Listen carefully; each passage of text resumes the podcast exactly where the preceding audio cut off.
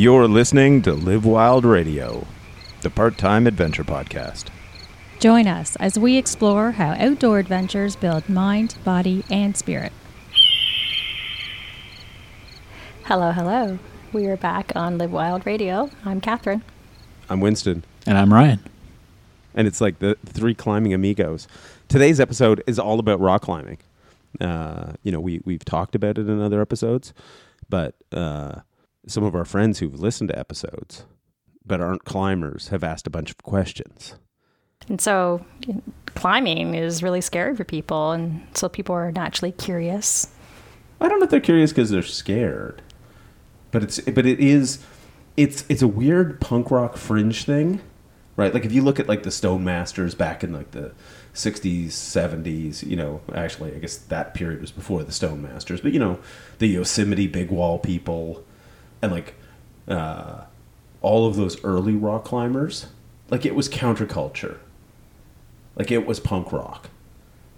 And now like there's a climbing gym in every town. Like we've got one a kitchener's got one a guelph's got one. There's probably like a climbing wall at the university of waterloo. Um, you know it's marketed as a like yoga is. That's true. Rock climb's a new yoga. Yeah. Ooh, Fitness that's a, a good good quote there catherine. Climbing is the new yoga. But yeah let's let- let's get into climbing. Uh, let's first go through how each of us got into climbing. Let's start with you catherine. All right, you dragged my ass out, but it was willingly, willingly, because not. I had mentioned, uh, geez, about ten years ago. I think I did a vision board at one of my book clubs, eat pray love and on there was a lot of the things that I do today. Now, in fact, it was a lot of outdoor. I think in Utah or somewhere with red rocks. You're welcome. You're yes, and uh, some girl was getting gritty climbing a rock, and so I always thought that would be super cool. I never thought I'd do it though, because I, you know, I think it takes somebody, you know, either lessons which I didn't know you could take. Anyhow, you got me into it uh, this past uh, May with my kids, and it's been pretty cool. So my first experience was. Uh, I had done indoor once years, years ago, but really was outdoor and then indoor. Mm-hmm. Yeah. Okay, Ryan, how did you get into it? um I think it was probably a birthday party, like gym climbing. Like gyms were new when I was younger. Um, didn't have one in my town, but you know, in a bigger city, we had there was a gym there, and one of the ones it was an old factory, so you could climb like the hundred foot smokestack. Was that the one in Kingston? The one in Kingston, yeah, and Yeah, look yeah, out. Catherine and I've been there. Yeah, uh, boiler room. So um, you could climb that and then look out on the city and everything. That was pretty cool. And then you know where I grew up, there was lots of like slab type climbing, but it was probably only like 30, 40 feet. You know, you start at the ground and you climb up on some granite and stuff like that. Um, so I always sort of did that, and then I you know dabbled in learning to rope, like top rope climb and um, boulder when you know uh, I've lived in different places that have had climbing gyms close by and that sort of thing. Um, and it hasn't been until recently that I've got really serious about you know outdoor climbing and training for climbing and all that sort of thing. Yeah, because before you met me, had you done any outdoor climbing? Um, Like rope climbing? yeah, like top rope with a guide and that sort of thing. Yeah, once or twice, but that was Oh, about okay. it. How So- about you? So mine's a little more convoluted, uh, but when I was a, I think probably like I'm thinking like eleven or twelve, like it- whatever, whatever between grade eight and grade nine is. Um, I forget what the age, uh, but I remember the grade, and I was like a, a nerdy kid who would spend a lot of time in the library, and like adventure shit really touched me. And I was reading, I think it was probably Climbing Magazine, and it was like, oh man, that'd be so cool. But just if there was cliffs or something, like we have no cliffs, so you can't do any cliff climbing with no cliffs. Rock climbing is like this thing. It's like these vertical walls and cracks, and you know, I didn't really understand it. And then at some point, and I think it might have been a school trip. We went to Rattlesnake Point, and it was like they have rocks, right? Because it was like basically you're seeing cliffs, and it was like there's cliffs, and I didn't know there was cliffs, and then you know I had this kind of like oh my god moment, and they're not very big, you know, 70, 80 feet, uh, but uh, then I started doing the thing of riding my bike because I used to live in Brampton. Riding my bike from Brampton all the way out to Rattlesnake or Buffalo Crag or Kelso, and I would just hang out and like pretend I'm climbing on the bottom. You know, like I'm a, That's so cute. yeah, like I'm this doofy little blonde kid. Uh, Blonde? well, I was blonde when I was young. You know, you've only met me when I'm gray. Uh, silver fox, I tell you. Yeah. Yeah. And then I ran into the thing where these guys who'd been, you know, because you go to the weekend and people are climbing. And it's so funny because it's like a local crag. It could be any schmuck. But like there was these dudes climbing that were probably in their 20s, you know, so when I'm like 14, uh, it's like, oh, these these are like the hard men, you know, like it's and and in the grand scheme of things, they weren't even the you know stone masters of the escarpment, you know, the Dave Smarts and all the guys who put up all the routes. Yeah. These were just some dudes out top roping, and they basically said, "Hey, kid, uh, if you want to climb, uh, you got to get this stuff: these shoes and a harness and a chalk bag." So I went and got the gear. Uh, so I took the Greyhound bus from Brampton, went to Mac. I showed up then the next weekend, or no, two weekends later, because that weekend I had to go to Toronto to buy my stuff. And cheapest, shittiest. I didn't know anything, so uh, it was uh, Fee Ray shoes. Way back in the day, because you had two options of shoes. You could get the La Sportiva, El Mariachis, or you could get Fee Rays. And then uh, I think they still had some old EBs. Um, so anybody who's been climbing for a while, you'll know these words I'm saying, um, because both Ryan and Catherine are looking at me like I don't know what these words mean. yeah, right over my head. Yeah. Uh, so you know how right now, like if you go through like just Scarpa or La Sportiva alone have like 40 models of climbing shoe. Yeah. Yeah, like in the market you had three Yeah. between all brands. you know, 510 wasn't in the game yet. You know, all these funky companies like So Ill and uh, Unparallel and like ones where like you know they didn't they weren't even like a, a, a twinkle in their daddy's eye yet. So this was Right. what, 20 years ago? 25? No, 34. Okay. like when I think about how old I am. Yeah, so I came out with the stuff. Conveniently, I'd I'd been like paper money and mowing lawns, and I actually had some cash because you know we were dirty white trash, so I didn't have parents who were going to buy me anything. Yeah, picked up the gear, came out, and you know these guys would let me climb with them, and it was like because the when you're when you're like a young teenager, these guys in their twenties like letting you do shit with them. Yeah. It's pretty Um, cool. Yeah. Um, I had my first beer with them. Because they, they, you know, they were a bunch of fucking savages, so they didn't care about some kid drinking underage and riding his mountain bike uh, back to, Ki- you know, uh, to Brampton, you know, Yeah. after having a beer. Uh, yeah, so that that's sort of how it started. Um, and then, you know, really almost every weekend I would go out, and sometimes they wouldn't be there, you know, because we didn't have texting and group chats and all the shit we have hmm. now. So there was times they weren't going. So you know, then after a while, it's like I'd accumulate a little bit more gear. I had my own Sticht plate for belaying, which is like an ATC before ATCs existed, mm-hmm. and you know some biners, and it just sort of grew from there for me. Yeah. So I'm just going to step in. It is St. Patty's Day tonight, so if you can hear the screaming hoopla outside. Is there noise outside? Yeah. Oh, I have I have the headphones on, so I'm not Oh, really okay. hearing anything. not Yeah, picking it yeah, yeah. No, you have a bar in your kitchen too. I do. We're, we're enjoying. So it. cheers. So, Sláinte. Yeah. Yes. So, uh, so what what does rock climbing do for you? Why why do you do it? Why do you love it so much? Um, so first, it's really cool, and this is, sort of goes back. It's one of those things that I think by doing it, it makes me cool. Yet I understand that very few people think by me rock climbing makes me cool. Like as a young person, because grade nine, grade ten, like climbing was like the thing for me. And it's one thing if you were into it now. Mm-hmm.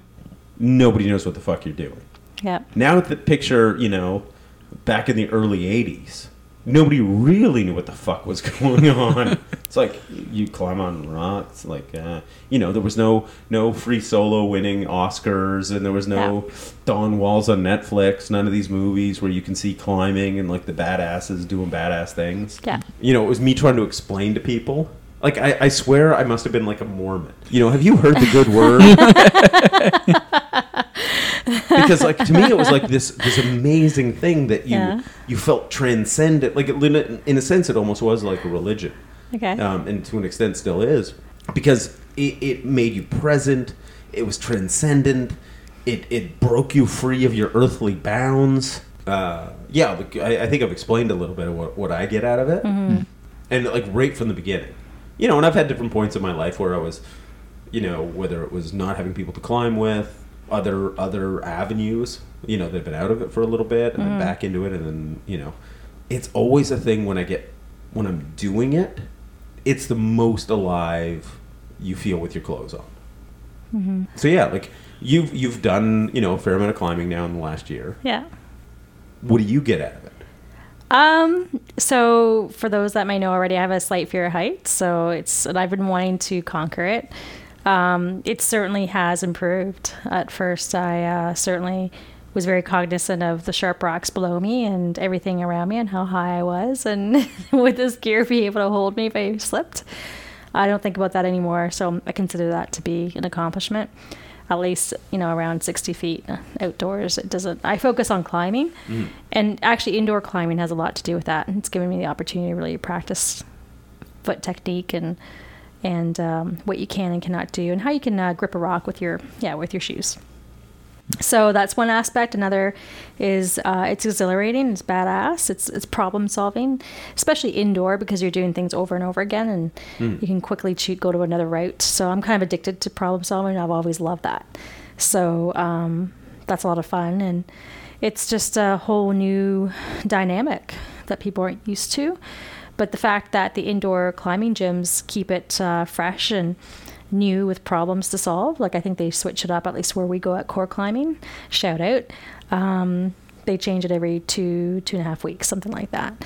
So yeah there's always some um, new routes yeah, and it's a great family affair as far as you know doing something together with your young kids. Certainly, they can do the same routes as you, and they um, better not be unless you you know really suck at your climbing well, I've seen that with other kids, and Yeah, but- uh, Amanda's starting to do threes now at the indoor climbing gym, and whether she could still tran- transfer that out outside, I don't know.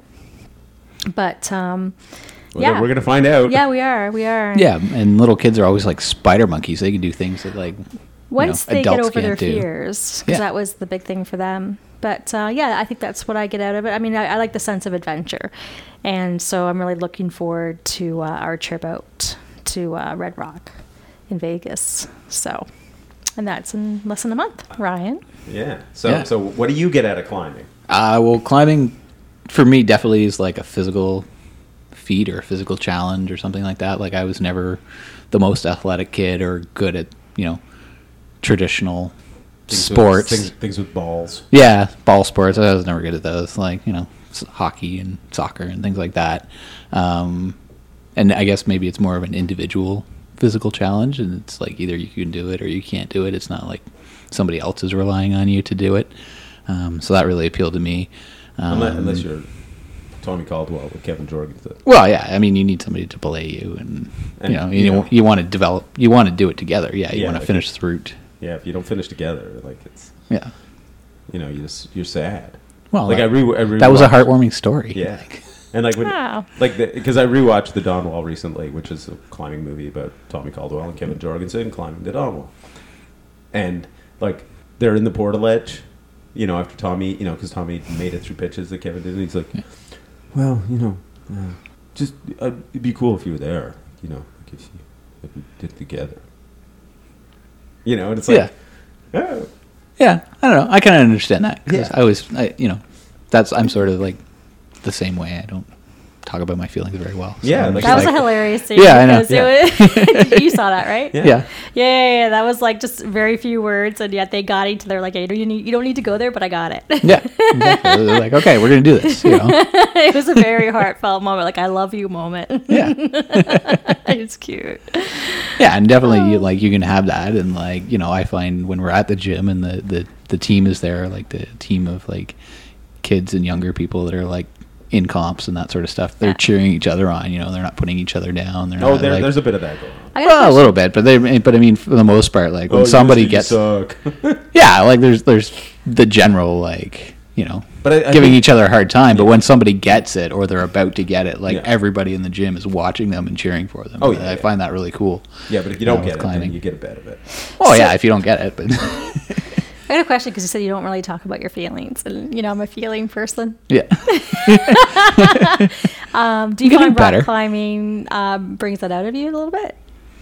Communication, um, feelings, and all. I don't know feelings, but it definitely like Well, you better Mm. communicate or you're not going to die. no, it definitely gives. Am I fucking gi- on belay? No, it definitely gives me something to talk about. You know, a story or something like that. Um, you know, so and and you know, like Winston was saying, you know, kind of like nerdy and shy and quiet. But if you get engaged in a conversation with somebody about climbing, well, then yeah, I can talk all day long about it, sort of thing. And, Nice. yeah, yeah. See, So- what you're missing is like, guys, we have feelings. They just don't matter. Like, we, we feel things, but we don't feel the need to, like, eat, pray, love our way through life. yeah, other people don't care what I think. They just well, and more importantly, they don't care what I feel. yeah, They care what I do. Hmm. Right? Like, and I think that's, it's kind of a, an awesome, kind of, you know, interesting sort of like delving into the difference between men and women. Yeah. Um, like, guys, the way that we support each other is by busting balls. yeah. Okay. Right? Like if somebody, if a guy is is super polite to you, Mm-hmm. not in a business setting, but just in day to day life, Yeah. right? Um, versus busting your balls a bit, they're they're They're you know, not your friend. yeah, you know, like the person and and and but because it's a test, Yeah. right? It's a little poke. Like if if I bust your balls a little bit, Yeah. and, and and it's one of these things that a lot of people aren't even conscious of this. But if I bust your balls a little bit and you freak out, then when something's real, I can't count on you, Mm. right? But if I bust your balls a little bit and you bust my balls back, right? It's this little um, almost like a, a temperature taking of like the mental strength. You know, it happens in military units. It happens with firefighters. It's just like an innately male thing. Yeah. I think hardwired in the DNA. You know, there's a like being supportive. It's like, man, do it, do it. You can do it. But then it, it's not like it, like if you fuck up, it's okay. It's like, no, no, we're gonna bust your balls over that. So I, I got a question that's kind of uh, Uh, I- unrelated to rock climbing, but could be. Um, so since you've known me and I've done a lot of adventures with you, a lot of new things, have you seen my personality change uh, yeah, yeah. with respect? Like, Like you very little talking about psychics and ghosts anymore. Uh, you know, I, like a, there's nary a talk of horoscopes. Uh, uh, like I don't see a single crystal in your house. um, no, uh, yeah, because you've definitely gotten more capable. Right? It's not like not to say that feelings don't matter, but before a lot of these things, like feelings were almost the definition, right? Like that was all that mattered. Like that was sort of the, you know, the pinnacle to be measured by. yeah. And now you're reframed things that accomplishment is the thing to frame by. Mm-hmm. You're coming down to our level. Yeah, And he's gone up. you know. Well, and it takes it takes balance, I think.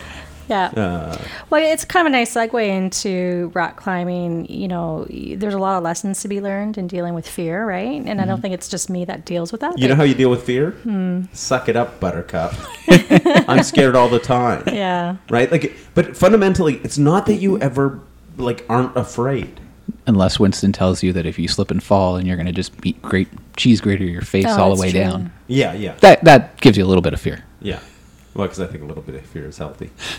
Generally speaking, like when we go climb, I, I I have like moments of fear every time. Even to something as simple as like top roping. I never occasionally run into this at the gym. Yeah. Where it's like, will the rope hold me? Yeah. What's fucking top roping? They've Yeah. got insurance. If it doesn't hold me, I'm rich. right? Like, you know, basically there there is almost no worry. But, you know, fear isn't rational. Yeah. But the thing you run into with fear, and I think where something like climbing really comes in, is it gives you the opportunity to confront it regularly. Yeah. Um, and most people in their day to day lives aren't actually faced with things that make them confront fear. No, which is a great, great exercise, quite honestly. Well, because it's a muscle. Yep. If you don't train a muscle, it's weak and shitty. Yeah. And as you've said before, when you're more concerned about whether, you know, you're hanging off a ledge and, you know, the fear of falling 20 feet because uh, you're doing it trad, and we'll explain what all these terms mean, but basically you're going to drop 20 feet. That's a lot more fearful than something else that's going on in your life that, Yeah, like when and just to put it in perspective, or like to give you like a different way to think, it's the balancing act between do I think I'm gonna fall versus what'll happen if I fall. And the more the more you climb, the more you get to know that the gear is pretty bomb proof. yeah, yeah, it can hold a truck. Yeah. So let's talk about, let's get into that topic now, because I think some of the people who are listening are like, okay, I'm interested in this topic. I want to get into it. So how do they get into it, and and uh, where do they start, and what are some of the types of um, rock climbing? Well, here I'll kick it off. So uh, a lot of people, like most people, start off indoor, right? Which Yep, mean, can I mean did. two things. Yeah. So indoor. I didn't because I'm that old. there were no gyms back then. yeah. Yeah. So uh, indoor, uh, first of all, the gear that you need. You need everybody needs shoes, um, and they probably range anywhere between eighty to one hundred fifty bucks. But you could probably get a good pair for eighty bucks. What the hell? Where, where are you getting your eighty dollars shoes? Uh, Core Climbing Gym has got them for eighty bucks. They're they're kind of like your entry level. Well, that's what I'm talking about. I'm just saying entry level, low risk. You know, you're checking it out. yeah. So you get some uh, intermediate, you know, beginner climbing shoes, and uh, Because I've got intermediate shoes and they're 180 bucks. Yeah, yeah, yeah. so then, so then people are going to want a chalk bag, um, and then your harness, depending on whether or not you're doing top rope or roped cl- rock climbing versus bouldering. So the difference between the two, um, I'll talk about one of them. Uh, so I got into bouldering first. So bouldering, essentially, it's uh, rock climbing a wall that's about 15 feet high, no no greater than that, and you're surrounded by crash pads, no ropes. So if you fall, you fall on the crash pad, and you're fine. Um, so at that point, the kind of workouts or the routes that you have are all color coded. Okay, so then uh, the rating system for indoor bouldering, uh, and each gyms are, are slightly unique.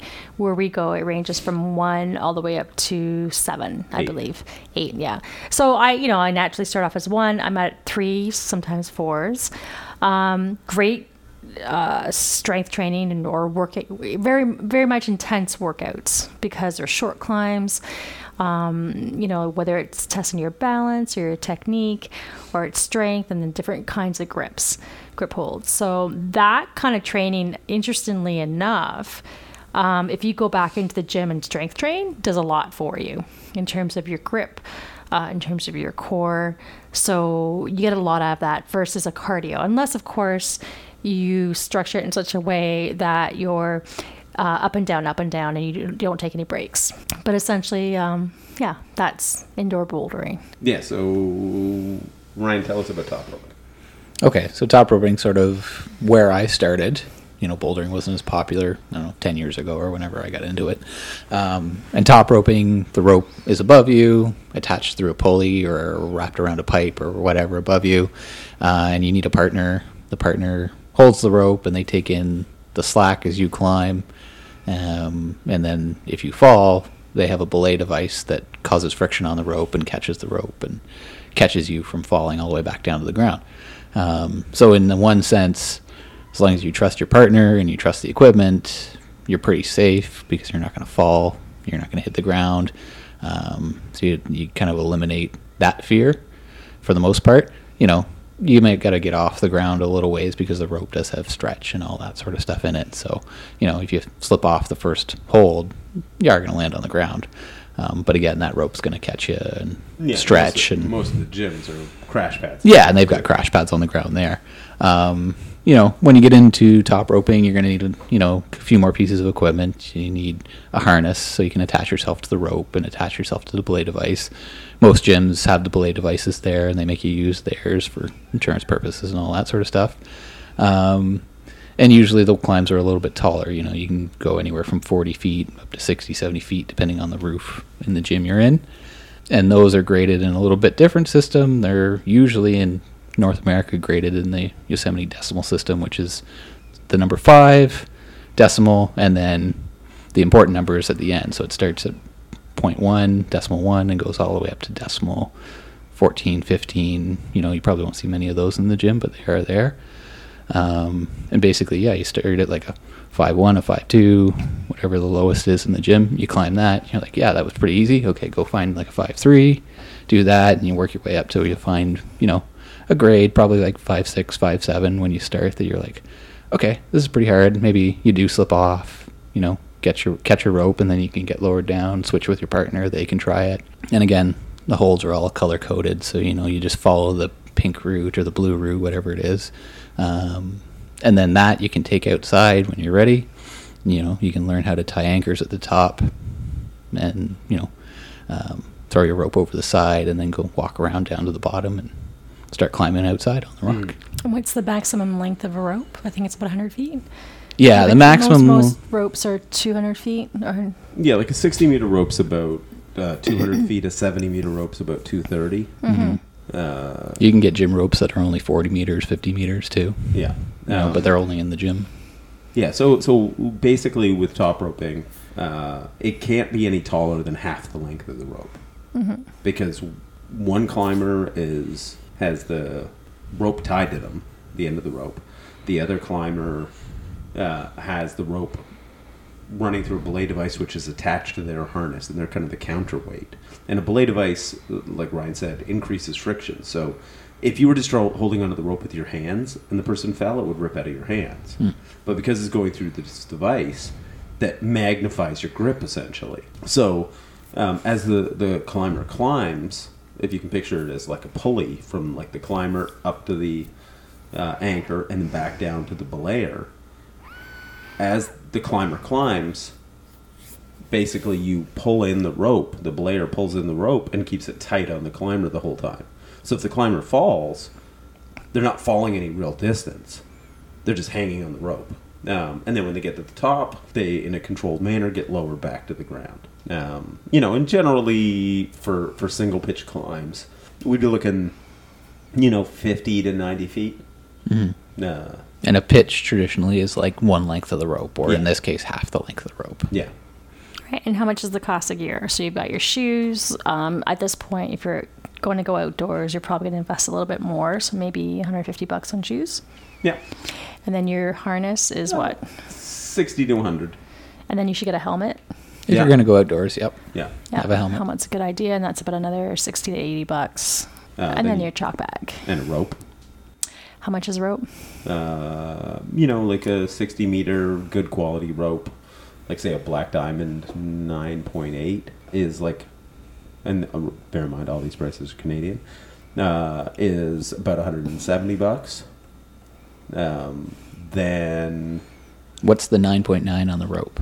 the diameter. The diameter. Okay. Yeah. So it's 60 meters long, and the ni- diameter, give or take, will be around 10 millimeters. So whether you have like a 9.8, a 9.9, 10.1, you know, they'll be about 10 millimeters.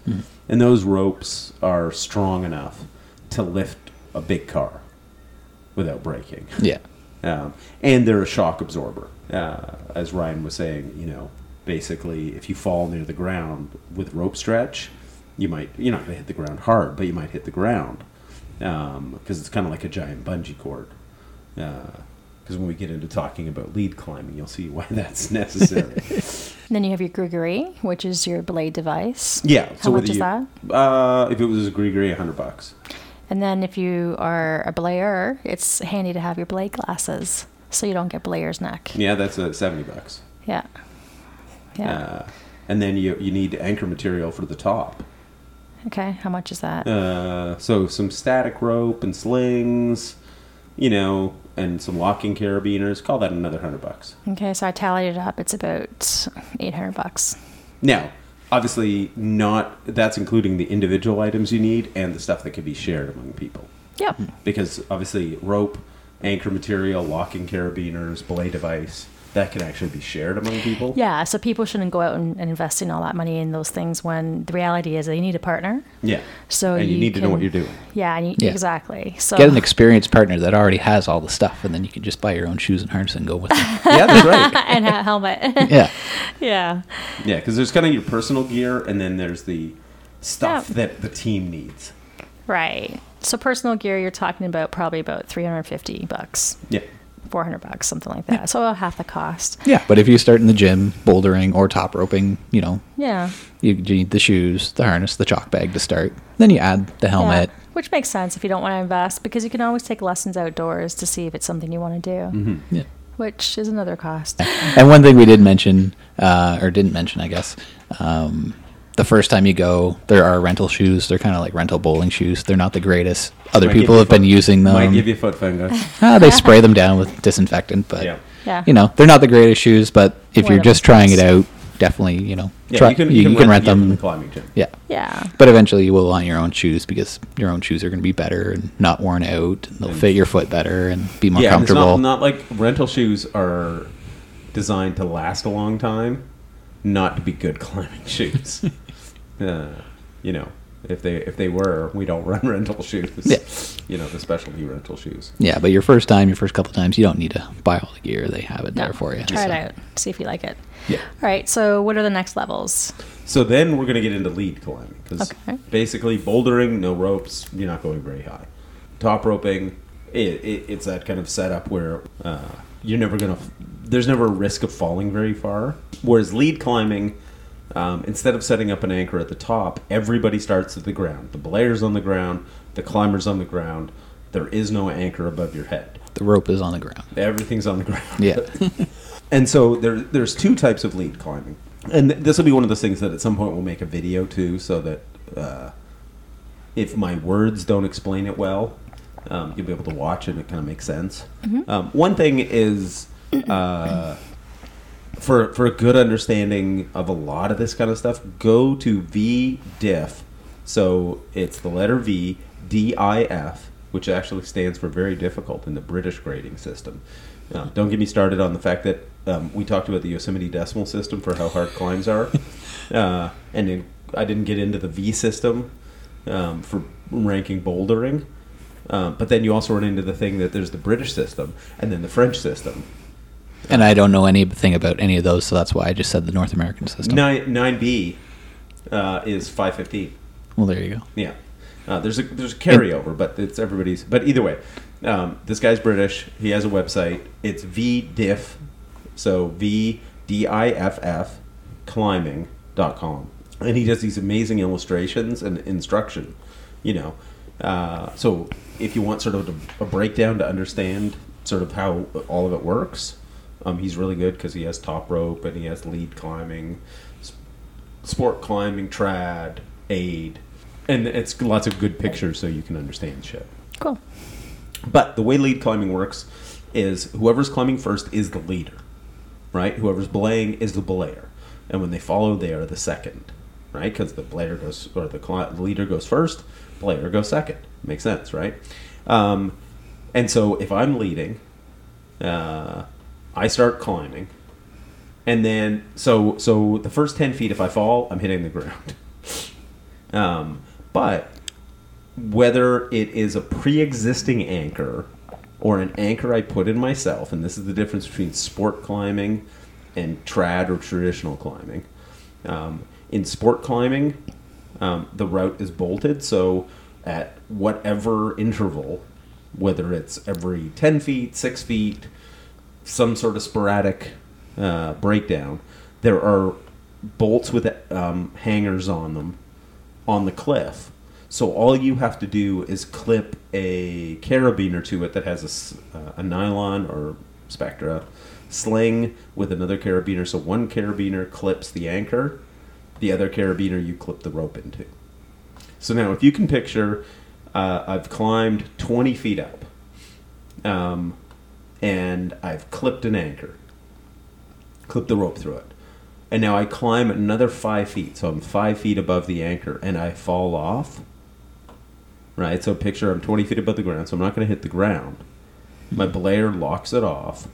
Well, being that I'm above the anchor, I'm going to fall twice the distance I am above the anchor. So if I'm five feet above, I'm going to fall 10 feet. And then when you factor in the amount of rope stretch there is and everything, um, and the fact that your belayer is kind of a ballast dummy, so when I f- pull to absorb some of the shock, the belayer will actually probably rise off the ground a little bit. Um, so my five feet above the anchor, I'm going to fall 10 feet, and then that's going to hit basically the load is going to hit the belayer on the rope and they're probably going to come a foot or two off the ground or more, depending on how much of a weight difference there is. Uh, and so that fall can translate instead of just sort of on the top rope, you would just hang there. Now I can end up with 13 to 15 foot, uh, ending up lower than I was. But because the climber, the uh, the belayer, um, absorbs some of the impact, the rope stretches. A fall, like, because falling, you know, say 15 feet sounds like a lot but if the whole system works properly it's actually not that bad. Mm-hmm. You know as long as you don't hit a ledge or something on the way down mm-hmm. Mm-hmm. you're like woo! It's kind of like a bungee cord like a little mini bungee jump. Yeah, that first ten feet you're falling, you're sort of free Free falling falling. because you have the Yeah. rope hasn't caught you yet, and then the next yeah three to five feet you kind of get the you get the springy effect to Yeah. slowing Do you down. think it's because it's going to be our first time doing this, and this is something that both Ryan and I want to do? Mm-hmm. Yeah. Do you think it's good for us to do like a a planned fall, Always especially at the beginning, just to get used trust to your it? equipment. o- only only if you have a good place to fall Yeah, obviously. Yeah, Do it yeah, in an overhang or something. yeah yeah. you, you don't Yeah. want to be uh, and that's sort of the downfall of a lot of the climbing we're doing Mm-hmm. um, is we're not doing like the 512 overhanging sport routes Right. Mm-hmm. where you fall and you land in, in space right. Yeah. uh, we're doing kind of the moderates and so you don't really want to fall on those because you're going to hit shit Hit a Yeah.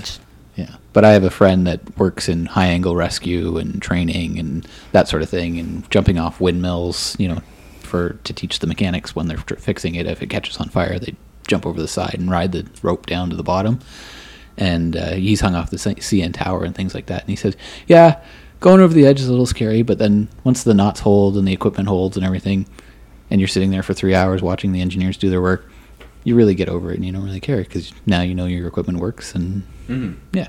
So yeah, always, always, if it's safe, take a fall, trust your equipment, I think try so. it out. I think that was key for me actually, even top roping, um, knowing that. Uh, I mean, when you when you're when you're caught, you're only gonna the fall maybe an inch or two or three. You know what I mean? Yeah. So, but feeling that feels like security. So yeah it's the but before you fall you're scared shitless when you do fall and the rope catches you you go yeah it's, it's cool Yeah, it's cool um, so so now back to the, the thing sport climbing is leading where somebody else who whoever put up the route put bolts in all the way up so kind of like there's bolts in the walls of the gym. If you go to a roped climbing gym they actually happen to have quick draws hanging from them already which is a carabiner with a sling and another carabiner. Um, you have to bring your own quick draws uh, if you're sport climbing. And then trad climbing is when you go out to a cliff mountain rock whatever uh, and there is nothing there. So you're placing the anchors yourself. So let's say i climb up 10 feet and then I place an anchor. Now the anchor can be a cam. Um, they would call it like a self-loaded camming device or spring-loaded camming device, not self-loaded. Um, and the way it works is like you squeeze it, like pull back on a plunger, and the head gets smaller. You put it in a crack and let go, and because it's spring-loaded, it gets bigger and wedges in the crack. Then you clip your rope to it. Um, then there's nuts. Uh, they're basically metal wires with like a wedge, aluminum wedge on the head of it. And if you can find a place where the rock tapers down, you fiddle the nut in and pull it and wedge it in place, and then you clip your rope to it. So you run into the thing where there's active protection, which is spring loaded and moves, and then there's passive protection, which has no external Uh, but either way, you're placing your anchors yourself as you go. Uh, and if it is a uh, climb that is longer than one rope length, then you get up to a certain point, create an anchor, which generally would be at least three pieces of protection. You distribute the load between them and make them redundant. So if any one piece pops out, it doesn't make the whole system fail. And then you bring up your second. Um, the person who is belaying you now follows, and all those pieces you put in the cracks. Yeah, and they follow as if they're being top roped. Yeah. Right. So the leader's on the sharp end. That's where you know we call it the sharp end. Um, whoever's placing the pieces, they're the one who can take the big fall. Um, so they're the one that usually, by the time they get to the top, have to clean the pants out. Uh, and then whoever's seconding, they're being top roped from above. So instead of it, the person being on the ground belaying you, they're just above you. Right. But if you fall, you just hang there. Yeah. It's like one or two inches you you Yeah. drop. This yeah. is from rope stretch Yeah. and then they run into the thing the person who's second um, cleans or takes out the anchors that the leader put in and then if you're swinging leads which means uh, if the if the climb is longer than one rope length so that you know you're not at the top of the cliff and you can just walk off then um, when the second comes up if you're leading if one person's leading all of it then the second will give all the pieces back to the leader.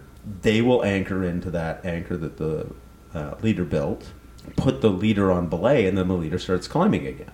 And then when they're anywhere from you know 80 feet to 200 feet up they create another and then bring the second up. And it's kind of like this inchworm effect up until whatever the top. And that that type of climbing is called multi-pitch climbing and you can have multi-pitch sport climbs where the bolts are there already or multi-pitch trad or traditional climbs uh, where you place the anchors and then take the anchors out. And you really run into the thing where if you're going to swing leads which is it's not just one piece person leading all of it then you know i would climb a pitch set up an anchor bring one of you up, and then when you get up there, I'll give you all of the the anchor pieces that I haven't used. You put them all on your harness, and then I put I I basically have you on lead belay, and now you start climbing and placing pieces, and when you get high enough, you make an anchor, and then bring me up, hmm. and then I climb the next pitch. Hmm. Mm-hmm. As opposed to the way it is right now, which is I lead all the pitches. Right, right, right, right. Um, Yeah. Which is interesting because I'm actually thinking about taking a course through On the Rocks. Oh yeah. Yeah. Just Let me know when. yeah, I think it'd be good. You know, um, you know, just get some extra practice. You know, get instruction in a different way. Mm-hmm. But um, get some of that Leslie girl power. yeah, exactly. Yeah, she's pretty cool. Um, yeah, so that's pretty much uh, the different kinds of climbing. I think people Well, there is aid climbing and big wall climbing. and free solo And, and that Alex shout, out, Honnold- shout out Alex Honnold. Yeah, Uh, and then, which and is then, with nothing. Then there's mixed climbing, which is climbing on rock with ice tools. yeah. And then there's semi climbing Oh, okay. and all Yeah. sorts of other variants. Yeah, Yeah. so you have a lot to learn. Yeah, I mean, we can give a, a link to a glossary after. I don't think we need to go into all the the rest of them, but um, I think So people, the people who are super into climbing, when they when they hear about us talk about, like, and this is the so the balancing act we run into. yeah, The people who are super into climbing, when we talk about, yeah, it's like placing some ropes, you know, and and uh, some sky hooks, maybe hammering in some copperheads. Then the aid climbers are like just jizzing in their pants, like they're talking about the thing I like. we'll do another episode on that. Uh, and then, then uh, you know, Yeah. regular people are going, "What the fuck are they talking about?" Yeah, well, it can all be overwhelming, right? But I think um, there's some great resources out there to help you where to go, uh, where to go, and, and so one of them, uh, particularly in uh, in the states, is Mountain Project. it's worldwide. Is it worldwide? worldwide. Oh my God, it's so awesome. So, the uh, REI, it's uh, to our Canadian uh, colleagues or friends here, uh, it's it's the equivalent to MEC, although they've been around for a lot longer since the 1941. 40s. Yeah, they're really cool, and they have this website called uh, Mountain Project. It's dedicated to climbing. It's got a map. It shows you all the routes. It shows you the specs on those routes, difficulty ratings, pictures. Um, tons of resources and it's free. Um, there's that, and then um, certainly wherever you go climbing, you want to check out your guidebooks. Once you've picked a location you want to go to, to get more information about it. Uh, a lot of them have the GIS, uh, GPS coordinates, so it's very easy to find the exact route because it's not always easy to do it just with the naked eye. Um, Yeah, and, and a thing on guidebooks, you know, you run into the thing where like they will give you uh, maybe not a move by move breakdown of a climb, Hmm. but like the history of a climb, who climbed it first, interesting sort of stories about those Nice. climbing areas, Yeah. um, what gear you need. Yeah. Like if it's a like how many maybe how many quick draws, but like if it's a trad route, like because there's all different sizes of gear, mm-hmm. like a protection.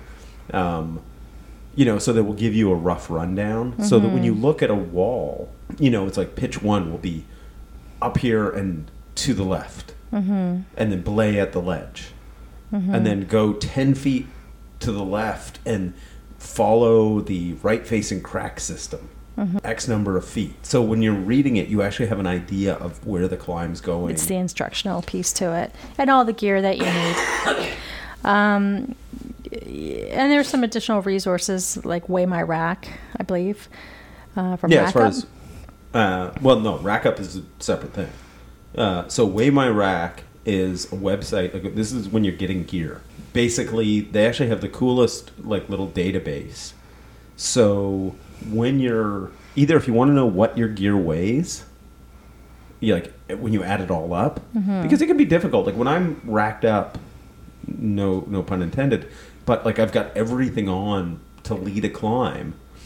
I might have uh, 14 various slings. Each sling has two carabiners on it, like non-locking carabiners. Then I might have like eight to ten um, cams, or you know, expanding protection. I might have you know 20 nuts on me. Mm-hmm. Uh, I might have some tri cams and ball nuts. You know, other kind of you know protection. Uh, a belay device, uh, a nut tool for taking protection out of the crack. You know, a prusik loop for backing up rappels. Um, you know, et all- cetera, et cetera. yeah. Yeah. And so I have no idea, like, other than just loading my harness and just standing on a scale, you don't really know what everything weighs. But Weigh My Rack, um, if you already have gear, it can let you know what it all weighs. That's but also, if you're going to be buying gear, then climbing weight matters. What's the maximum amount of weight? What's the range that they recommend? Well, there's no. It depends on the route. Like if you're doing one of the routes on El Capitan and you're not Alex Honnold, uh, you might have 40 pounds hanging off of you, mm-hmm. like big wall stuff. So Yeah, yeah. it just it all depends on what the route needs. Okay, but if you're starting out and you're doing trad, so you're putting in, you're placing your own protection. What is a You're, good Mm-hmm. you're probably looking to at least start? a mi- Twenty. You're probably looking at a good 15 to 20 pounds. Okay.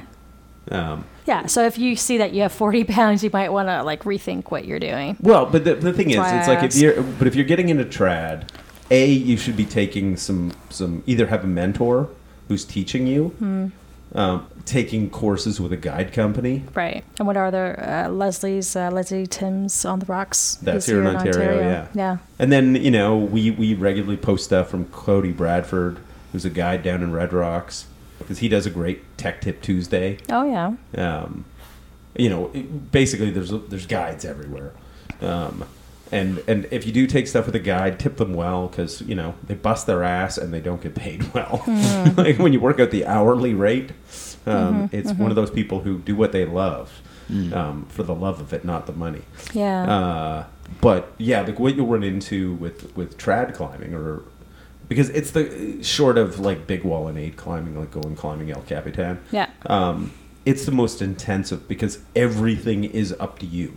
You pick every gear placement. You choose how far to extend it so the rope doesn't drag too much. Um, you choose whether to back off. You choose whether to push on. You choose because there's no bolts marking the route. Yeah. You got to figure out where it goes. Yeah. Um, and that's half the fun of it. But it's Yeah. also when you're in the middle of it. But you got to plan these things out, right? Yeah. So you have to make sure you have all the right equipment. Yeah, and we, it's one of those things we don't propose to tell you. Like I could really go deep dive, and it's more better suited for like articles and YouTube videos. Um, on what you should have, but even like what what protection to bring with you Yeah. will vary depending on where you're going. You know, because the perfect example is um, Ryan and I went climbing the Dax in October, um, and uh, something to protect a crack up to three inches wide was more than enough. But then, in getting the guidebook for Red Rocks, because we're going in April, uh, some of the routes we're going to do said we need pro up to four inches in diameter. So now we've actually had to get a couple of extra pieces, Yeah. right? Because we didn't have anything that big. Yeah. Yeah, and even route to the same cliff, or you know, It can vary. Can vary, Well, yeah, depending on what of crack rock. you're climbing. And, And the type of rock that you're climbing from sandstone that uh, can be brittle uh, or, you know, to granite, which is nice and sticky. Limestone here in Ontario is very smooth and often polished if it's been well used. So it's interesting, you know, the kind of conditions that you climb on. But how about we let's move forward on to uh, where to go. Where, to, go, climbing? Yeah. Well, generally, Canada, BC, and Alberta, um, those people out west go fuck yourselves. You just have too much. Um, I don't know if there's anything in the prairies. pretty flat, Yeah. hard to find cliffs. Sure. Uh, so Manitoba, maybe. I think there's some place there. I hope I hope you have a climbing gym in Winnipeg. Um, There's some good climbing in Manitoba. I heard. well, as the probably most experienced climber at the table, I've never heard that.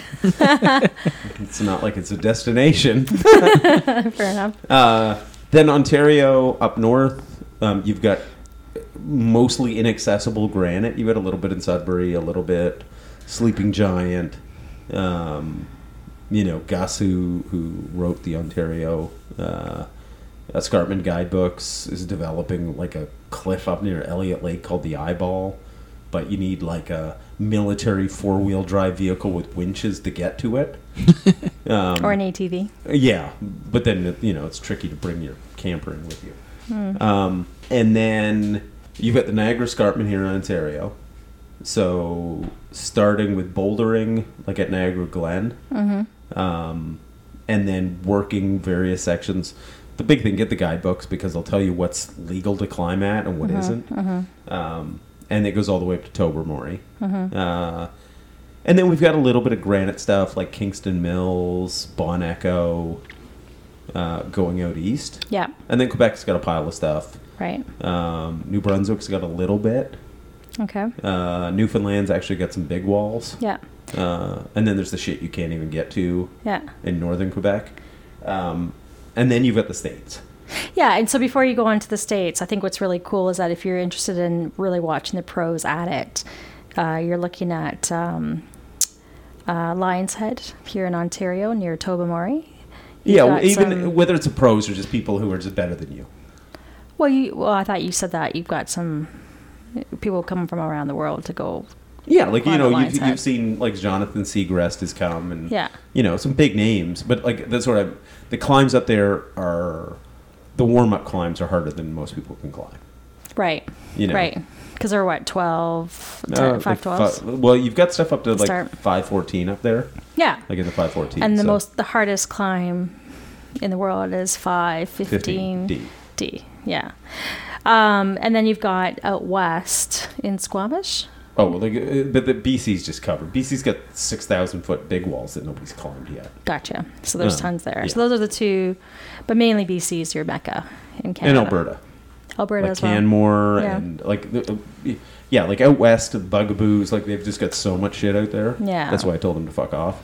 Yeah. Uh, but they get rained on, so you know, screw them. Um, so in uh, the states, we've got uh, then the Adirondacks where you guys went. yeah. There's a ton of climbs there, and Yeah, like basically the- there. with the U.S., it really will come into the thing.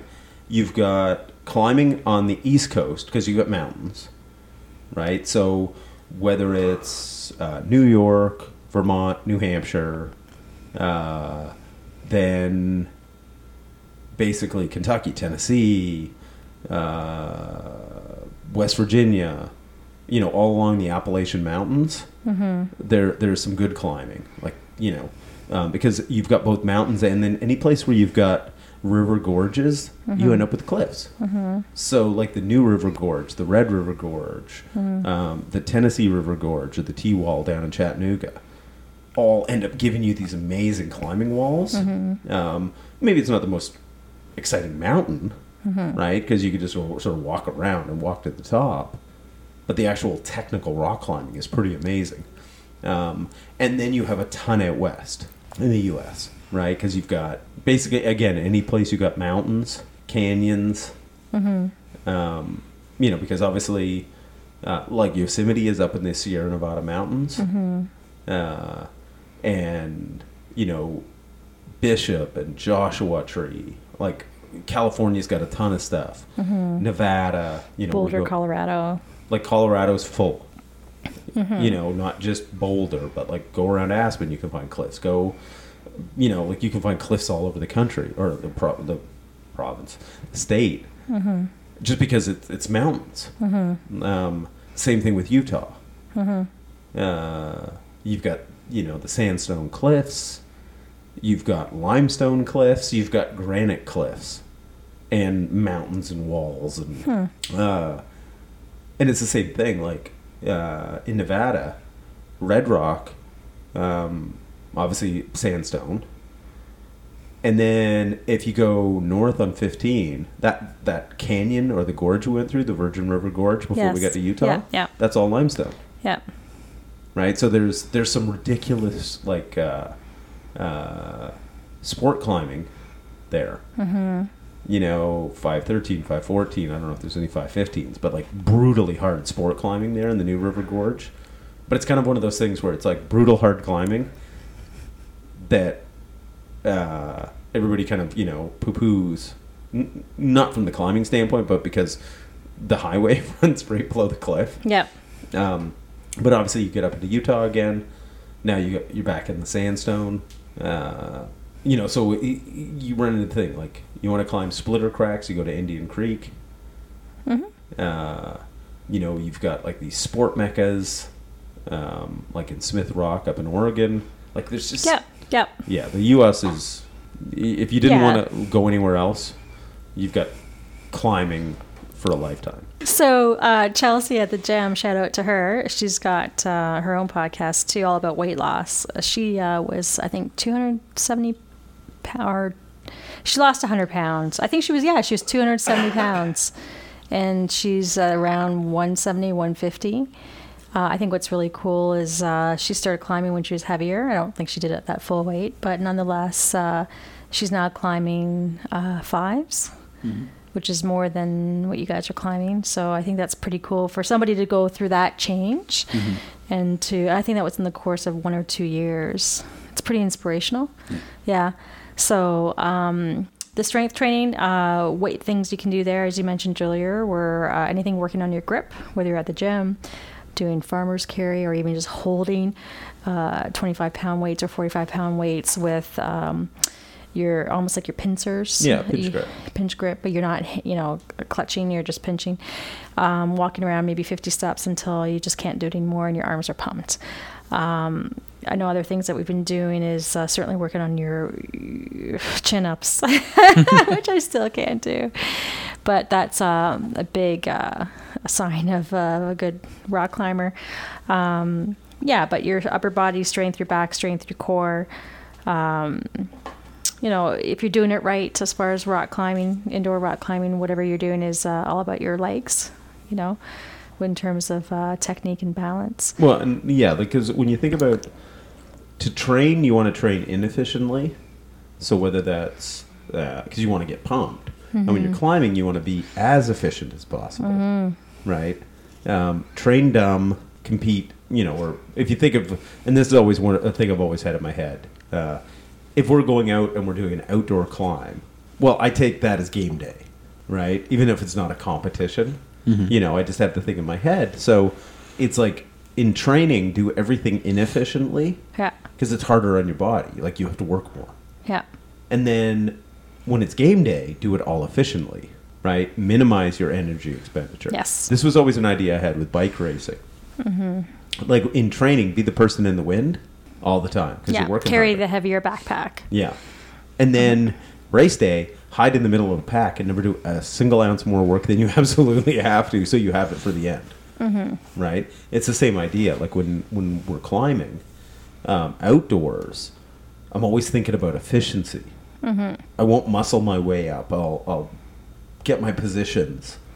Take Um, smaller steps. Yeah, Yeah. you know um, and that way then i have energy for later on to finish Mm-hmm. the climb uh, whereas in the gym you know uh, we'll do a lot of stuff with no rest right route after route after route after route after Mm-hmm. Yeah, so I think what you're saying that there's nothing better than the best kind of training, which is something that's just do more of what you're doing.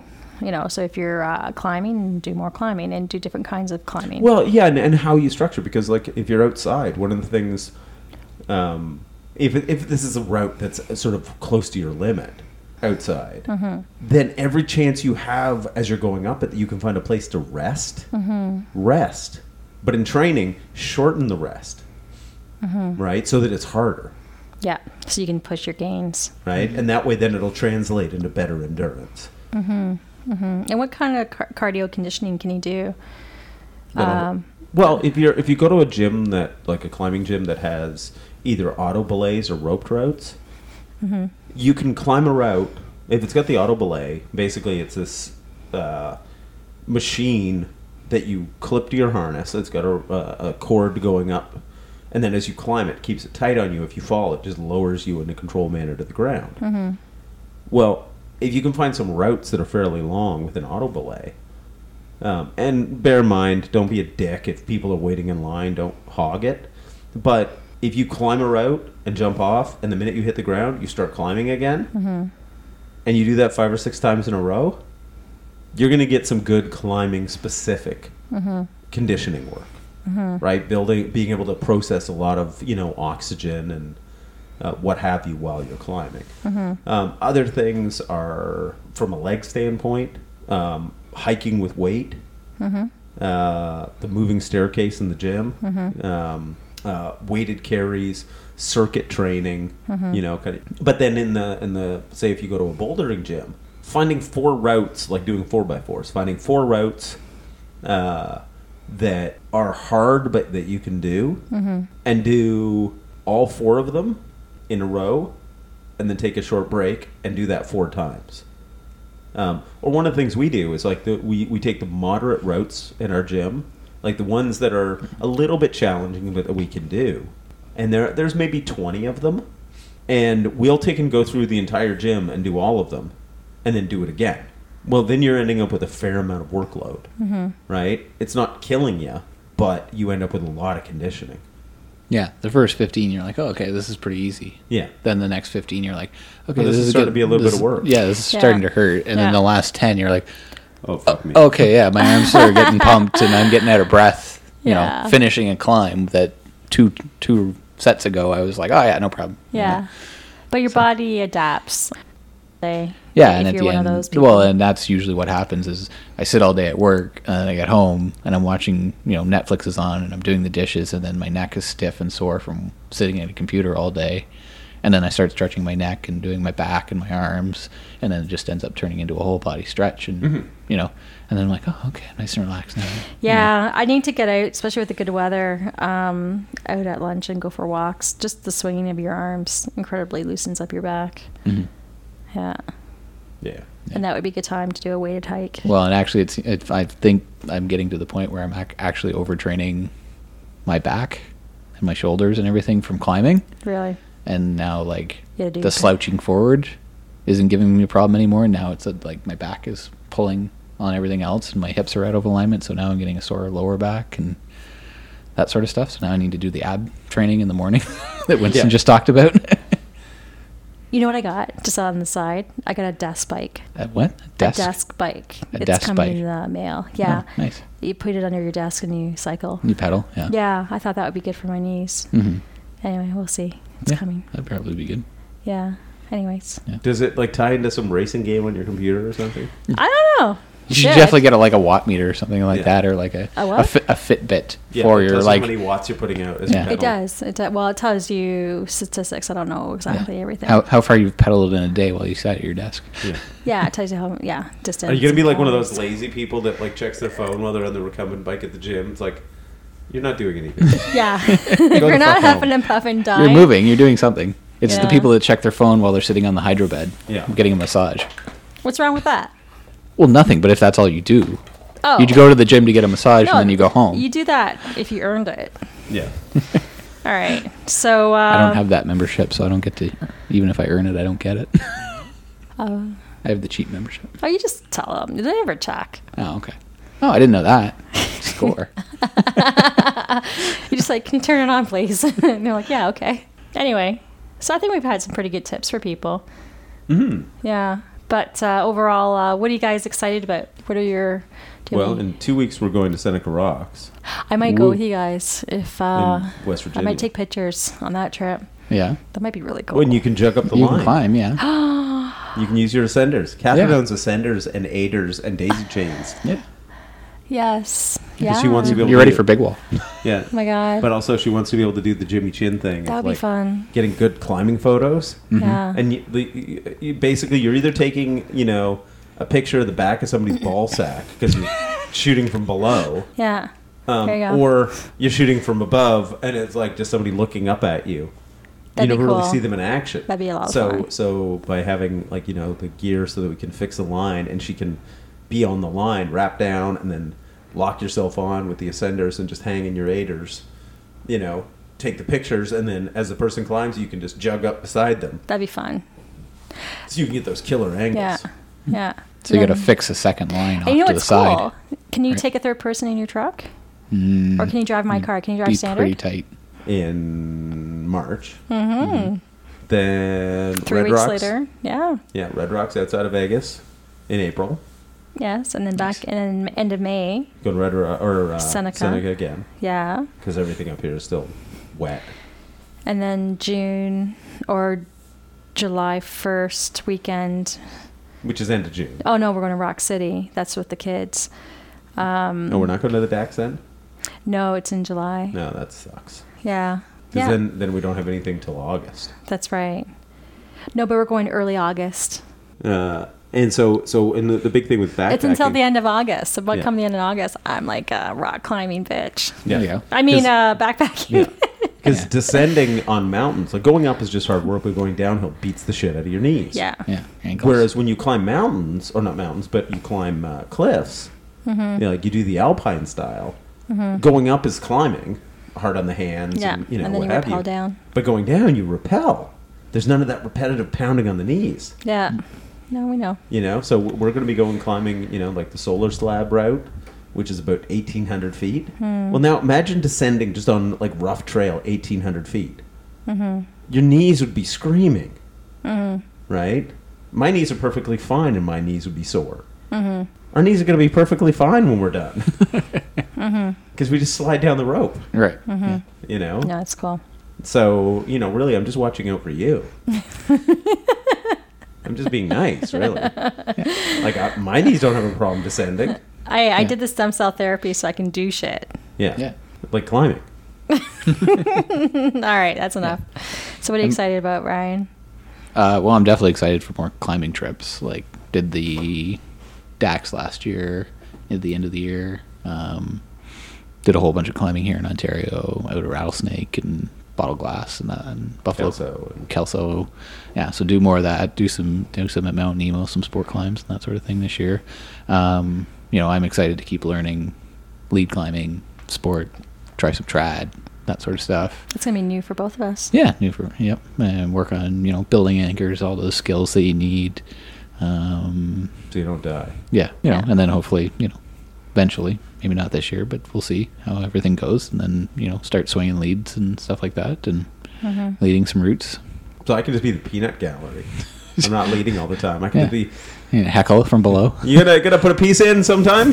it's a pretty long run out there. Uh, hey, you want to pick up the pace a little? Uh, it's taking you a while to put that anchor in.